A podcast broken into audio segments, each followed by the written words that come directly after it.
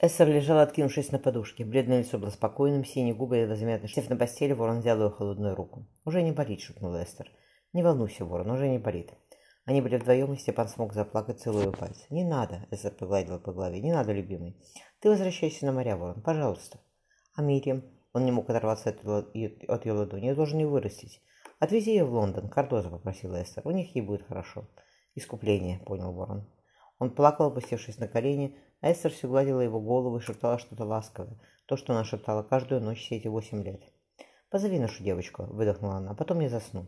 Осторожно подобравшись к постели, Мирям закусила губу. «Тебе не больно, мама?» «Нет, что ты», — улыбнулась Эстер. «Иди ко мне, доченька». «Я стану врачом». Мирям, заплакав, крепко сжала руку матери. «Чтобы такого больше никогда не случилось». «Папа тебя отвезет в Лондон». Губы Эстер едва двигались. Порон вспомнил, как леденела рука Маши. «Ты будешь учиться, счастье мое». «Я тебя люблю, милая». Прижавшись к матери, Мирим неслышно зарыдала. Эстер нашла в себе силы взглянуть на ворона. Она так и смотрела, пока Степан, протянув руку, не закрыл ее дивные остановившиеся глаза. Ник ждал за дверью. Подхватив девочку на руки, сын ласково сказал «Пойдем, папа придет к нам, пойдем, сестричка». Уцепившись ему за шею, дочь, уцепившись за его шею, дочь опять заплакала, теперь уже громко, горестно. Врачи шептались в гостиной. Степан открыл дверь. «Все, сказал вы можете начинать». Задержавшись рядом, старик помолчал. «Мне очень жаль. Мы сделаем все осторожно. Вы хотите знать, кто это был?» Степан сначала не понял. Потом, приказав себе терпеть переполняющую его боль, ворон ответил. «Нет, не хочу». Стоя над раскрытой могилой, ворон отвел глаза от такого маленького тела в саване. Он зачерпнул из мешочка горсть земли. Было безветренно, сухие комочки сразу посыпались вниз. Сказав все, что нужно было сказать, он повел ослабевшую от слез дочь к воротам кладбища. Мирим подняла заплаканное лицо. «А что в мешочке?» «Немножко почвы со святой земли». Степан погладил по голове. «Немножко оттуда». Он кивнул в сторону моря. «Где похоронена твоя старшая сестричка?» «Я тоже хочу». Мирим потянула руку. «Вдруг я умру, пока ты будешь в море, папа?» «Тише, тише», — он обнял рыдающую дочь. «Никто не умрет, милая. Ты будешь учиться в Лондоне, я похожу в море и вернусь. Ты выйдешь замуж, родишь мне внуков». Он невольно улыбнулся, и я стану твоим старым надоедливым отцом. «Ты совсем не старый», — горячо проговорила девочка. Сдвинув карие, обрамленные черными ресницами глаза, Степан вздохнул. «Пойдем, вспомним, мама, радость моя». Они с Мирем провели неделю, сидя на низких стульях затененной гостиной, слушая соболезнования, держа друг друга за руки. На исходе субботы Ник подошел к нему. Мирям заснула. «Пойдем прогуляемся, уже ведь можно?» Степан потер руками лицо. «Хорошо». Он неделю не выходил на улицу. Стоя на пороге дома, ворон оглянулся. Зингель дышал свежестью. Булыжная мостовая блестела каплями дождя. «Гроза прошла», — тихо сказал сын. «Вообще всю неделю было сыро». «Я не заметил», — отозвался Степан. Над тихими каналами окрашенного Амстердама загорались слабые звезды. Тонкий серпик луны висел, висел, висел над шпилем Аудекерк. Взглянув на Ника, ворон неловко сказал «Спасибо. Видишь, ты в гости приехала. Как получилось?» «Папа, не надо!» — сын нашел его руку. «Не надо, пожалуйста. Это и моя семья. Кто у меня есть, кроме вас с Мирием?» «Майкл», — не удержался Степан. «Или он с тобой тоже не разговаривает?» Ник пригладил каштановые, выгоревшие до темного золота волосы. Я ему писал папа несколько раз, просил, чтобы он подумал. «Подожди, может быть, что-то изменится».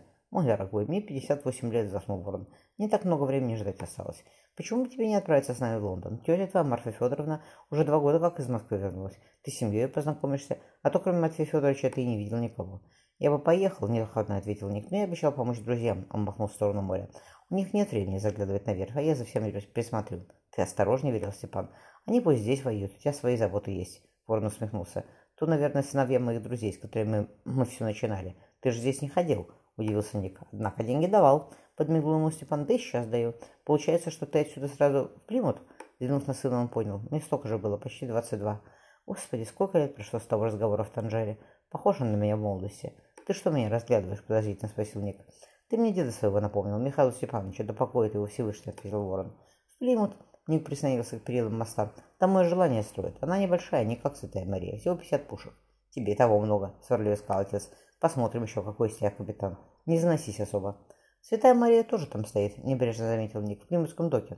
Сэру Фрэнсису предлагали на ней пойти, однако он сказал, что никто, кроме тебя, не может встать на ее капитанский мостик. «Сэр Фрэнсис на морях, знаешь ты?» Пытливо взглянул Ник на отца. Сэр Фрэнсис меня на пять лет младше.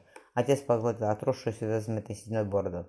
Ладно, мне надо поставить надгробие, он глубоко вздохнул, и дом сдать наем. В сентябре жди меня в Плим... Плимуте. В Плимуте вместе пойдем на Карибы. Ник пробормотал. Папа, на хвосте у тебя не повисну. Отец похлопал его по плечу. Взялся воевать, так повисай сам, капитан Кроу. Я не про то. Ник посмотрел в темное небо. Я очень тебе благодарен, папа. «Я не самый хороший отец», — тихо ответил Ворон. Но я тогда был другим. Так получилось, сынок. Ник присмотрелся к его плечу. Сын был лишь чуть ниже его. Степан поинтересовался. Ты жениться не, жениться не хочешь? Я чуть старше тебя был, когда к колдарю собрался. Но все по-иному вышло. Нет, юноша помотал головой. Если жениться, папа, то надо сесть на одном месте и в рыбаки податься. Они далеко не ходят. Можно и здесь плавать. Степан обвел рукой засыпающий город в Северном море. В Данию ходить, в Норвегию. Это потом, когда встретишь то, что по сердцу себе придется. Он обнял сына. А ты, вдруг спросил Ник, когда Белла умерла, и с мамой вы еще не повенчались. Ты ведь любил кого-то, папа? Любил, Степан помолчал. Пойдем домой, сынок, поздно уже.